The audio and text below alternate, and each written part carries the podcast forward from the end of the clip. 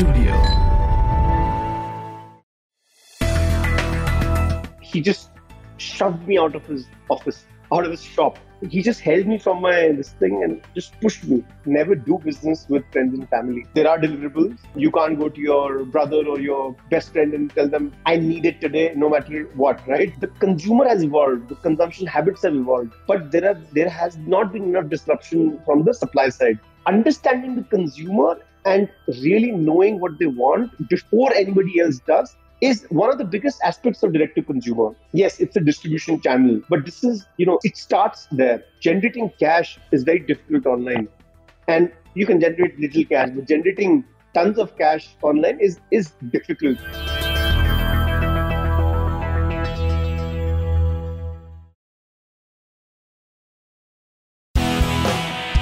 From Wyn Studio, you are listening to The Inspiring Talk, a show where I bring the conversations with today's most successful and inspiring personalities to help you take your life, business, and career to the next level.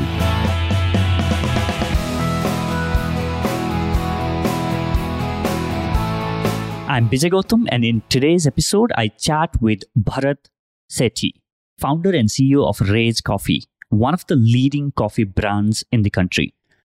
Bharat is a serial entrepreneur. He has built two businesses before starting Rage Coffee in 2018. He's an angel investor who has invested in several early stage startups. In this episode, Bharat talks about some of the challenging moments from his early days at Rage Coffee. He shares his insights on building a direct to consumer brand. And also, we talk about the hustle culture and why Bharat thinks the idea of following your passion is a broken advice. There's a lot that you can learn in this episode about entrepreneurship, about hustle mindset, and so on and so forth. Let's dive in.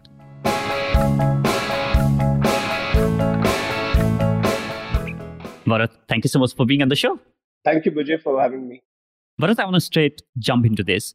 When I started my own company, one of the biggest thing that I needed to unlearn was I always thought whenever I'm going to build a company, it's going to be family, it's going to be, you know, people where I'm going to be treating them as a family members and stuff like that. And then soon I realized that when, when you treat somebody as a family, that means when you have somebody at your home, you have to deal with them no matter who they are. Even if you like them, if, even if you don't like them, whatever that is, you have to accept them. And then I, uh, what I needed to unlearn was not treat as family members, but as sports team mentality, where in a sport team, there's a camaraderie, there is a you know support, brotherhood, and at the same time, if you are not able to perform, then you know you don't make it to the final team, right? So you know that was the biggest thing that it took me a while to unlearn in my own journey. So is there anything that you needed to unlearn when you were starting Rage Coffee, particularly because we're going to be focusing a lot on the D2C brand and uh, you know business on this episode. So, Bijay, I have a simple rule never do business with friends and family. You know, on the contrary, because I feel uh, you absolutely nailed it on the head. You know, it's a mission when you're working in a company, when you're starting up. I also was of the same opinion when I started back at a very young age, you know, more than a decade back. And for me, I thought that, you know, everybody's going to enjoy, have fun, but immediately you realize that, you know, it's not like that because there are deliverables. You can't go to your brother or your best friend and tell them, I need it today, no matter what, right? Or there are no deadlines or heavy lifting to be done. So it's definitely the opposite of a family. It's not about, you know, when, when you work in a startup or when you work in any company, you are either highly involved or averagely or, you know, moderately involved in that setup, uh, or you're not involved at all. When you're highly involved, there are a certain set of responsibilities and accountability that somebody has to hold. The right comparison would be you know a mission. A mission could be any uh, number of people coming together to achieve a certain objective. It could be something to do with a project. Uh, you know it could be something to do with a startup or a sports team. So there were many many learnings that i had over this time period. I i was a sports person throughout my school life and you know sports is like my first love. And football specifically but i tend to you know spend a lot of time outdoors so i feel like the sense of um, healthy competition uh, this sense of the, the feeling of defeat uh, and then the feeling of winning is something that is very in, intrinsic to being being a sports person just being a sports person yeah and, mm. and that hmm. actually actually goes on with everything in life i feel you know not just the startup it's if if somebody has while growing up or has been attached with any kind of sport uh, the journey is very similar. You have to train, you have to train really hard. There's a lot of, you don't win always. There are bad phases, there are good times. And it's all about the art, you know, the skill. Once you get to know the nuances, you know, when you get to know the skill really, when, when you uh, get very skilled at particular sport, you are able to then do things which many, many other people can't. And to you, then it starts coming very naturally so tell me something, Bharat. You mentioned that you were you were into football when you were like growing up, and uh, you were captain of a football team, and you were also head boy. And I was like head boy of my school as well. And I see taking those leadership initiatives at my during my school and even the college immensely has immensely helped me in becoming in in my own leadership journey or like leading the team and stuff like that. How do you think that the whole phase of your school and college time, sort of leading things, helped you develop those leadership skills, um, you know, that you have today? There are two things to it. One, one is that it was, uh, you know, came quite naturally to me, naturally to me. So it, it wasn't as if it was being forced upon by somebody. I naturally wanted to, you know, be in athletics, and I collected over 20, 25 medals during my school time. So being fit was not the agenda then. I mean, I did not play sports to be fit. Uh, I played sports for the adrenaline of it, right? For the kick of it, for the competition of it. So for me, it was quite natural. That's the first part, right? But then once you get into it, I, I think it builds character. And that is, you know, the underlying current of everything you do after you leave your school and college. It's character, right? It's ethics. It's the spirit of competition. You know, it's camaraderie it's being able to lead a team by uh, by building a culture of mutual trust and respect.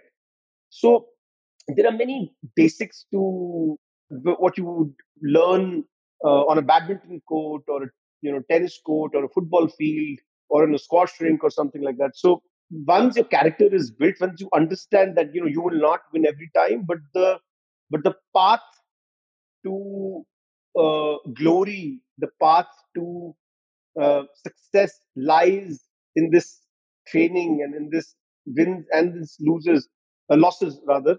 So I feel that it's it's really about that. To me, I think uh, the journey you learn about the journey of you know becoming better uh, at your own skill set so Bharat, you you know had your business before Rage Coffee, and it was mostly the online uh, business that you had. The and and after that, you you know decided to sort of started Rage Coffee back in 2018, which is a D2C uh, brand, right? Uh, so what was that mindset shift that you that you sort of had to go through to from like just an online business to now you know thinking of starting a d2 d2c business. And the reason i ask this question is i'm sure there are so many people who are listening to this podcast thinking of maybe getting into getting into d2c business and start their own brand which can also help them sort of you know get into that mindset of understanding like what kind of mindset should i really have if i want to start something like this? You know i started up very very young uh, and i was very fascinated by entrepreneurship. Even when you know I was in school as a 16 year old, I started trading online. So for me, I feel that the point in my life when I start with I was starting Rage, I had accumulated so much of knowledge, so much of failures, so many things that I should not be doing more than what I should be doing so much of those experiences, so much of those connections with people, and understanding very up close about how businesses are truly, how large legacy businesses, you know, uh, that survive the test of time, how they truly built.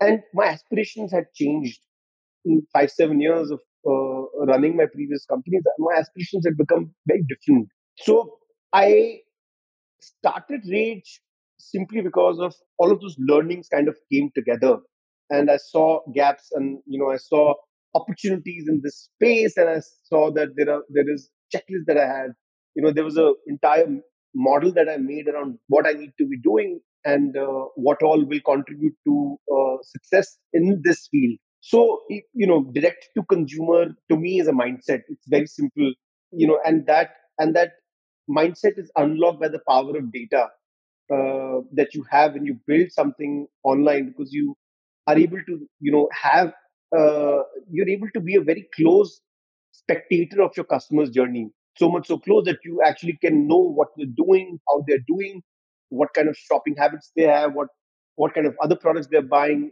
and so on and so forth. So many of these uh, very nuanced uh, you know details about your customer. And to me that was very powerful because the reason why most of the companies and brands have not been succeeding in the last uh, two decades or so has been this entire disruption that has been brought by the consumption habits that have changed. The consumer has evolved, the consumption habits have evolved, but there are there has not been enough disruption from the supply side. So understanding the consumer and really knowing what they want before anybody else does is one of the biggest aspects of direct to consumer. Yes, it's a distribution channel, but this is, you know, it's it starts there. Uh, it is much beyond, uh, you know, direct to consumer just being a distribution channel. Direct to consumer is all about owning the customer in, in a positive way, knowing, predicting what they would like to have, predicting their buying habits, buying patterns, being able to control the journey not just from the point when they're buying it, but till the point when they are actually enjoying it, using that product, utilizing that service. And uh, the ability to just build a brand online has been phenomenal, right? The ability to just influence the customer behavior online and change that behavior online. To me, all of this was very powerful, but it did not come to me as this one big lightning strike. Uh, I, I was seeing it, you know, during my years when I started up in 2011 to 2018, those seven years, I, I was seeing this very closely. Um, you know, my first company also was a e-commerce venture, but it was a direct-to-consumer brand because we sold branded products. Uh, we were not trading online, so D2C was not even a term back then. But what what is D2C, right? Then all of this combined together, and then you are able to sell a story, sell a commitment to the consumer, and uh, make sure that that you, as a brand you stick to that commitment and that generates loyalty and that generates trust and eventually uh, that also once it reaches a critical mass you're able to then you know uh, build something that can survive the test of time. Absolutely. And also like you know for the people who who are listening to this and might be thinking that hey you know what i have this this idea and maybe they're just living in their own sort of cocoon saying that this is something that nobody might have done or maybe just not going out and seeing what's happening in the market and stuff like that. Like you said one of the things biggest thing is to understand customers and seeing like what they really need and what they really want. So what are a few you know sort of skills that people can look at developing or maybe like the biggest mindset shift that they need to have about building online? Because a lot of people think that hey you know what? I'm going to start my business when i have when somebody is willing to give money to my idea right? And i think uh, people or investors throwing money on the idea i think that's um, that's not the case which was happening a couple of years back. So for the people who are in that phase of like idea how do you sort of you know suggest that? What are the few things that you would suggest them? Well it's a loaded question actually. There are too many things that came to my mind when you were stating this point about there was money in the market and there is little or less money today. Uh, see in india i feel we're just at the tip of the iceberg today when it came when it comes to fundraising and funding. If you look at the data less than 0.5% of the businesses are actually able to raise money even when you're peaking you know? So the potential of india's startup ecosystem is tremendous. We're just at the beginning point of it. So any kind of capital i feel is less capital today you know and i foresee it happening for the next two or three years. Yes there's late stage capital there's early stage and so on and so forth. Early stage capital i, I see the, that there's a dearth of early stage capital even today, and I think it will remain for next couple of years as well. So, so capital is one aspect, but successful. So now to the idea of what they can maybe you know how to navigate this part path early on. The first thing is be true to yourself. I mean, you're building a business, so build the business with the mindset of building a business rather than raising capital because that mindset is not going to be long lived because as i mentioned right the odds are against uh, somebody starting up anywhere and then the odds of raising capital are i mean if you do the math on paper it just doesn't make sense. So why not build something for yourself and for your uh, needs and for your own dreams? Uh, investors will find you. If you're doing something fantastic investors will definitely find you or at the right time when you reach out to them they will also invest in you some folks are in the ecosystem uh, and so on and so forth um, and they're working on truly disruptive products so they're able to raise capital. But most entrepreneurs or most business people starting up early will not be able to attract early stage capital in india today. That's the hard reality. So build the business following the basics of building a business right? Now specifically to your point about direct to consumer and how somebody can navigate some of some of the pitfalls of the d2c business right? So in common understanding the first thing that everybody will tell you about d2c is you know you are able to go over and above the middleman so you're able to build something which uh, you know you're going direct to consumer basically. That's the whole point. But then the entire trade network that you would have rather gone through takes a certain percentage of your business for whatever reason, right? Depending on the category, because they're helping you supply stock to the end customer or able to sell sell that stock to the end customer in uh, because they have the uh, you know traction, they have the customer base present there.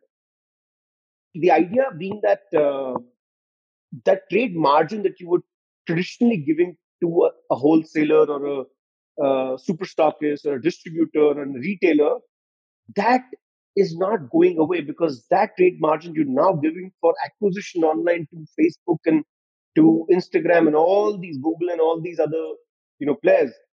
Um, and in fact, in fact, it might be much more expensive. So most people think that uh, they can just put up a shop and then they can get 10, 15 customers, or they can just start an Amazon store and then they will be able to. So I, I, I see that as the biggest drawback is that a lot of young entrepreneurs and even just people who are starting up, even with experience, they're not doing enough homework before starting up. So this is the second pitfall, right? Generating cash is very difficult online, and you can generate little cash, but generating tons of cash online is is difficult. It takes time. You you need to do a lot of things right to be able to do that. Um, so you need to be in this journey for the right reasons. And uh, the third thing would be, you know, most people, I think, another pitfall is that they like to do Me Too products and Me Too marketing styles and Me Too, right? So whatever has been work, working in their category or whatever they want to do, they will try to replicate it. Whereas the, the general rule of online businesses is that the, the cost of switching is very, very low. So for you to be able to build that brand reputation online and build that brand uh, loyalty online, it is a much, much difficult task than you opening a store and doing that, uh, or you opening a chain of stores, uh, because the conversion rates and so on and so forth, there is proximity to the customer that will work out in, your favor if you do that. So these three, four things are there that I can tell you. Cash is king. Uh, do it for the right reasons. Do your homework before you start up. You should be able to in the B plan that you make, you should be able to generate cash right off the bat because there will be many unknowns that will take away that cash anyways. So that, those are some of the things, and you know, work on significantly and substantially differentiated products. Because if you're trying to replicate someone else's success, most probably you will not be able to do that because that's the rule of the game. Capital here attracts people who have more capital. That's the way it works. And I'm seeing the journey for the past almost four years of building Rage Coffee. I'm, I'm, I'm assuming the first year must have been the most difficult phase in the entire process. So, can you take us through some of the really challenging phase of building Rage Coffee, and you know how did you sort of navigate through it, and maybe a few lessons that you have learned there? Um, you know, it's never a difficult decision, no matter at what stage and what, uh, how much capital you have. It's, it's never a difficult, it's never an easy decision, rather to start up and doing it the third time. You know, like me, I don't know what got me through because to really think of it now, there were so many bets I made during that time. 2017 end is when I decided to do something fresh and you know it's it's the euphoria of starting up is a lot right? The initial first couple of months are like wow you know you're starting up again. Um, and but reality hits you hard soon. It's it doesn't take too long because you know you're without money and you're without salary or you're without you're without a safety net. And you don't know how long that safety net will be away. How how far are you away from the shore? You don't know that. And the consumers are you know i i, I look at the market as unforgiving. I mean nobody cares if this product is from x company or you know this corporate or that person the consumer really just cares about their needs at the right price point. So in my case you know will you will i be able to see success again? You know that question can keep on becoming more and more difficult to answer sometimes. So uh, the first thing is the mindset, right? You have to have an extremely hard uh, mindset where you are able to tell yourself, not anybody else, but tell yourself that this is going to work out every day, right? This is going to work out, and I'm on the right path. Um, and you keep doing, getting those small, small, small wins, which make you feel that you know you're on the right path and you're on the right track.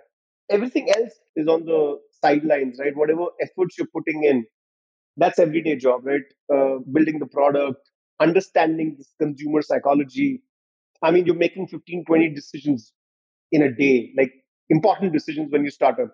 Like when you are running a company you would make maybe one or two important decisions a day which can make or break a business. When you're starting out you're making so many so many important decisions on a daily basis it can get to you. Especially if you're very serious about building that business about your life you know about how how much of impact you want to make. Is your livelihood going to depend on it or not? So i think that it, it's it's never easy. I remember so many incidents when i almost gave up right when i was starting up in the first first couple of months Bharat, I want you to share like those moments where you felt that, you know, I just want to shut all of this down and like give up on this. Take us through that moment because now all we get to hear from the entrepreneurs is the success story but a lot of people miss on those moments where you know you feel heavy hearted where you feel like is it all even worth it should i even continue doing this? Is it even making any difference? Like you know tell us take us through that phase and then also tell us how did you sort of navigate the emotional side of it? I think there are many incidents. Some of the incidents that come to my mind more often than the others uh, i can share those. One of the incidents that uh, became, um, you know, my driving force was, you know, when you're building the product in that phase, the the stakeholder management is very critical, right? Who are you going to work with? Um, because you you're doing something that has never been done before.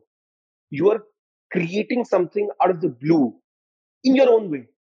You know, you're not inventing you know something to treat cancer for example but i'm just saying that in your own way you're doing something that is that is very significant uh, of sorts so there was a time when I, I, was going repeatedly to meet some vendors and it was a hot hot you know i think it was june of 2018 and my car broke down multiple times but one day my car broke down and uh, it was like really really hot in the middle of the road and it's like it's it's one of those old delhi roads where it's super chaotic.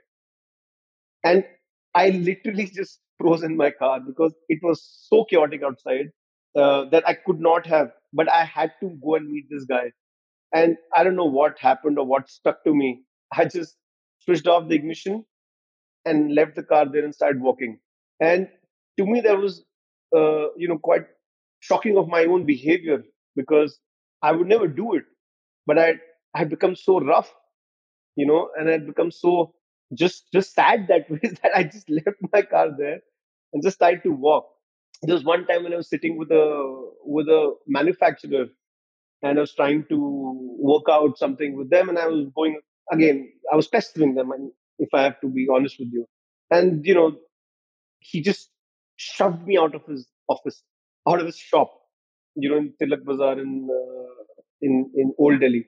Um, it's one of the, I think, the biggest wholesale market of India, and so they have like tens of customers howling at them, and he just he just held me from my this thing and just pushed me. Said just, nahi hai, just go out.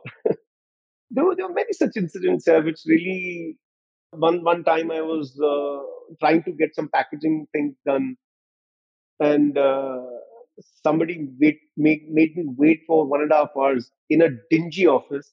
That's so your ego, right? It has to be completely out of the you know room because he made me wait for one and a half hours, and then right in front of me walked out you know there were many such things there were many not just one yeah so one. you know when something like this you know happened uh Bharat, a lot of people would sort of you know go back home and then maybe spend time with themselves and start questioning their own ability maybe question you know start questioning their own idea and stuff like that. So what is your sort of go to maybe a practice or a process to sort of come back to your center come back to your goal and still not get diverted or distracted or discouraged with events like this?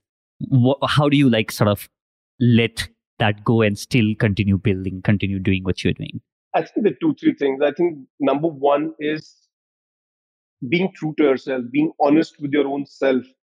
Do you believe this will work? Do you believe enough in this mission?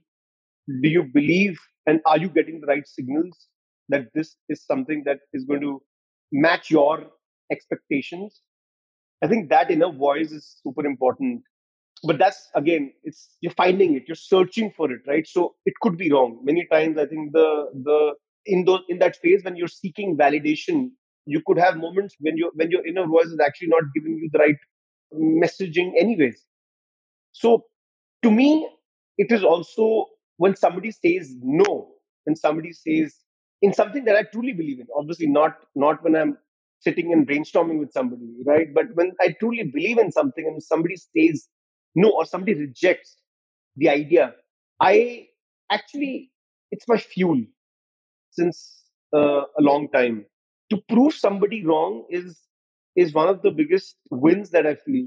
You know that that one can have in in life. Again, we're talking in a very positive context. To be able to prove that their idea of something was not uh, correct and yours was, which might make you a misfit or a rebel, is truly powerful.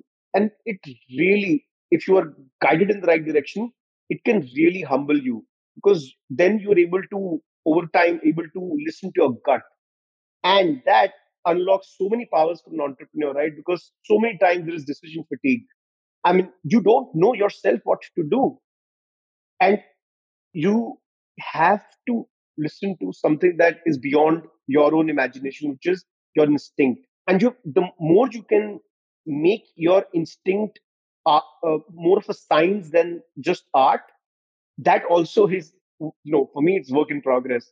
But if you're able to do that, the chances of your and the probability of you winning uh, in small tasks and bigger tasks and bigger in endeavors just increases. That was really great.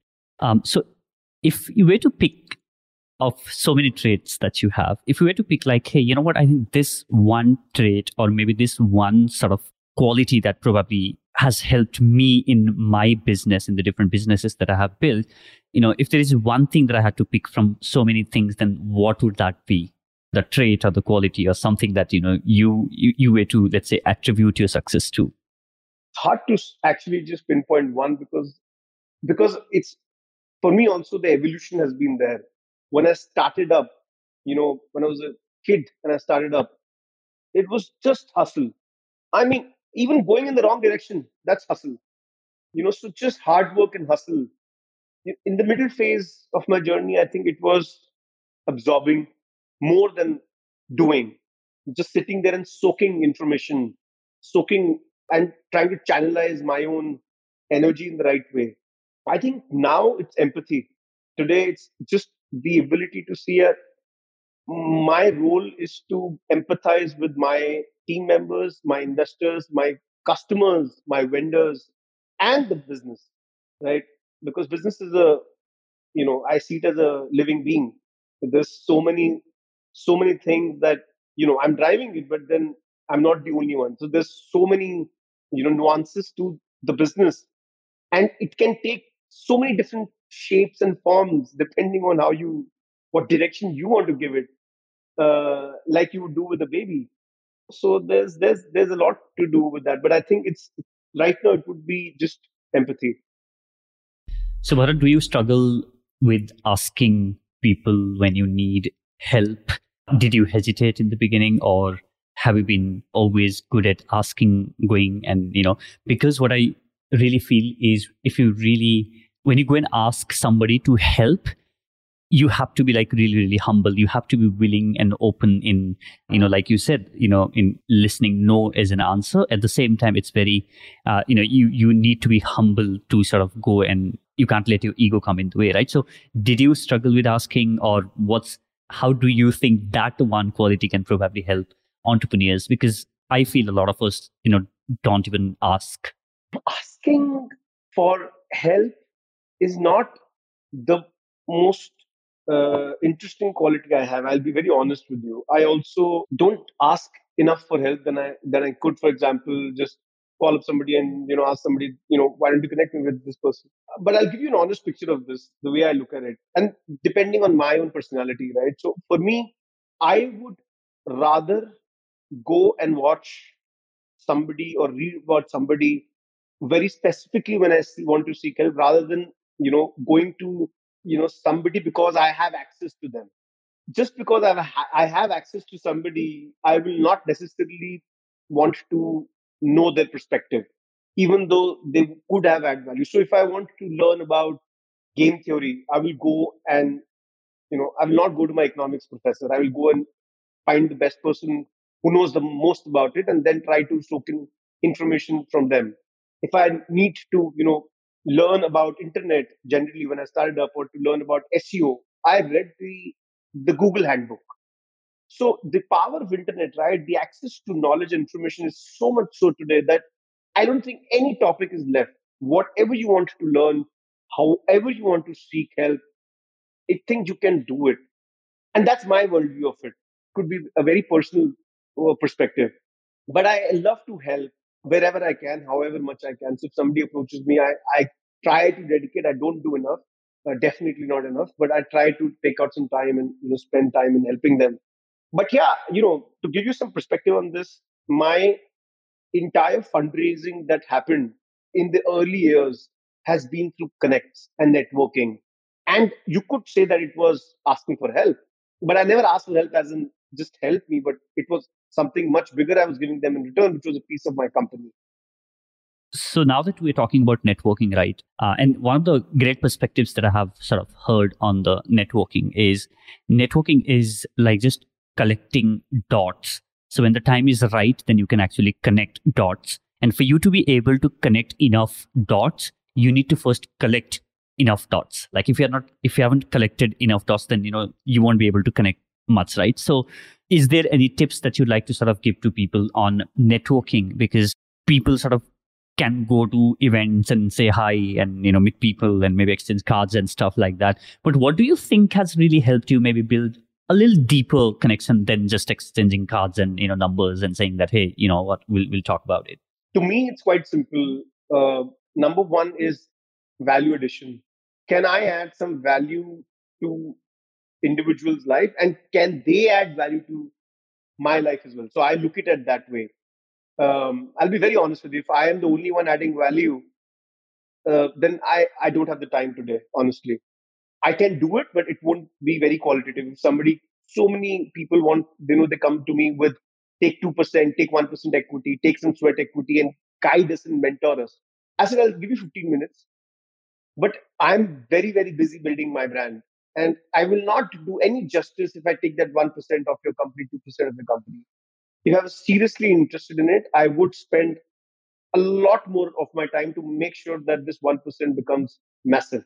So if value addition is not there, the point of networking. That's that's one thing. The second is I also network with people to be friends with them. For example, not today, not tomorrow, maybe five years down the line, you know, there is something that we can. That's a different objective, though.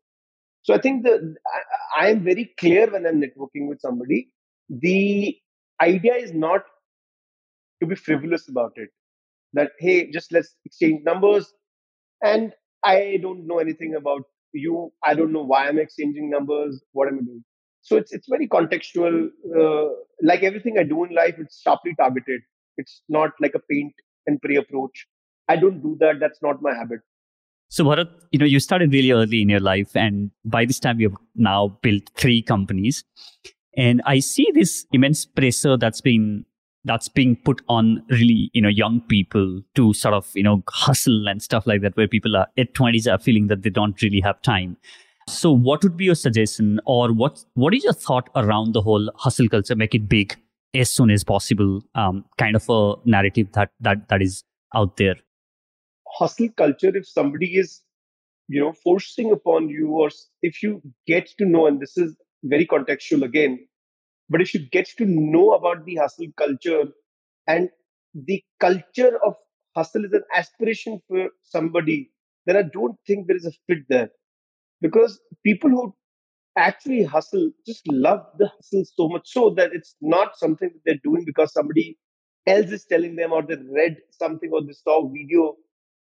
This is my opinion, and this is also my reading of most people who love to hustle.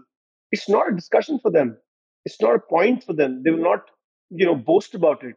So the reality is far away from what we see on social media. And I can tell you about myself.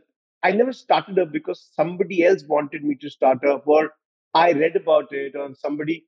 I honestly just felt that it is going to be the right thing for me to do. And I'm ready to fail. I'm ready to learn. I'm ready to fail. I'm ready to, I had nothing to lose back then. So, so I feel uh, I don't either promote it or I don't take it away from people who love to hustle also. So I think it's mostly, you know, your own sense of doing things. And if you are working 12 hours a day in your 20s, I don't see a problem with that. Mm. So, Bharat, when you look back at your own life um, and say that if you were starting this all over again, what are those three things that you would have probably done differently, or maybe you wish you had learned or you have known earlier? I think one of the things would be to keep your ears open and really analyze and process the noise around you. Sometimes it can be very beneficial as well. And processing it is the creativity that one can have as an artist or an entrepreneur. Another thing would be to to be very insightful. You know, because I feel most people who end up doing differentiated, you know, activities in any field there's something that they know something about that industry or that area that others just cannot cannot see it. To, to them it's it's not there. So i feel in being insightful and then and then when you're insightful you're able to predict the macros a lot. The the ability to predict where something would be going in five seven ten years is very very powerful and that can be done through a mix of data experiences insights uh, and your instinct. What is the number one wrong belief about yourself that you held for the longest period of your time? Period of the time. Yeah, I think I had the biggest misconception that why you know comparing myself to the first few years of my career to now, I think my biggest uh, notion about running a business and about myself was that you have to control people to get great outputs from them. I'll say just control. I think I think not just control people, but just control the outcome. And to my understanding, great things have happened when I've given up control and I've let go of control. And this was very powerful for me because when I was starting Rage, uh, I had to be in control, right? Because you have to, but but the slow passing over over of that control and understanding you know because for me it was not that easy because i lo- i loved to be in control uh, of my situations my surroundings and then just the understanding that i cannot control a lot of these things and then I cannot also control many of the pieces of my business. So I today maximize only a couple of pieces, right? Not trying to maximize or rather optimize 10,000 pieces. Um, and it has turned out to be a blessing. Mm. So, what is the one most commonly shared advice about entrepreneurship which you think is rubbish, which you think is like really, really a bad piece of advice that that is uh, that people can give out to someone? I think go after your passion. It's good to be a you know like a solopreneur when you follow your passion. It's it's it can be great uh, if you want to be your own boss. That's the easy way, right? So if you want to be a freelancer or a solopreneur, if you want to do something with two or three people around you, I mean, passion will really help you. But but once you really start to go in the rigmarole of running a company, the entire baggage that comes with running a business, I mean, you have to. It takes away a lot from you, and your creativity, your passion just goes for a toss. I mean, you could be passionate about being your own boss or being autonomous, but I think in most cases, people think that, hey, I'm passionate about shoes. Let me start something with shoes. I'm passionate about alcohol. Let me start an alcohol brand. Uh, I'm passionate about, you know, technology. Let me start a technology services business. It is, it is a lot to, it can work, but uh, this advice, I think with, with entrepreneurs who really crack it and with founders who really make it big, they marry passion with a lot more you know things like opportunity market size skills of their co-founders and stuff like that. What is the one piece of advice that stuck with you for a really really long time? I think what has stuck with me is the the importance of your team i spend way more time in making sure that my team is happy you know my team is getting all the resources my mem- my all my colleagues my members are deriving what they need out of this of the of the role that they're in. Just the value of the CEO or the founders, uh, you know, spending time with their team members, it has been extremely powerful, and it really works. It's something that I, I mean, just giving back, make making sure that you do enough for your team members, be it their, uh, be it the role that they're in, be it the opportunities that you're giving them, be it the resources that are at their disposal uh, to make the impact that you know the company wants. So, so I think really team is what one should really focus on. Super. This has been such a great conversation, Bharat. Thank you so much for being guest on the podcast. Thank you, Bijay. It was a pleasure talking to you. Hey, thank you so much for listening to this episode of the Inspiring Talk podcast. I hope you found a lot of value in this episode. We have the Inspiring Talk community on Telegram. This is where you get to interact with me and other listeners of this podcast.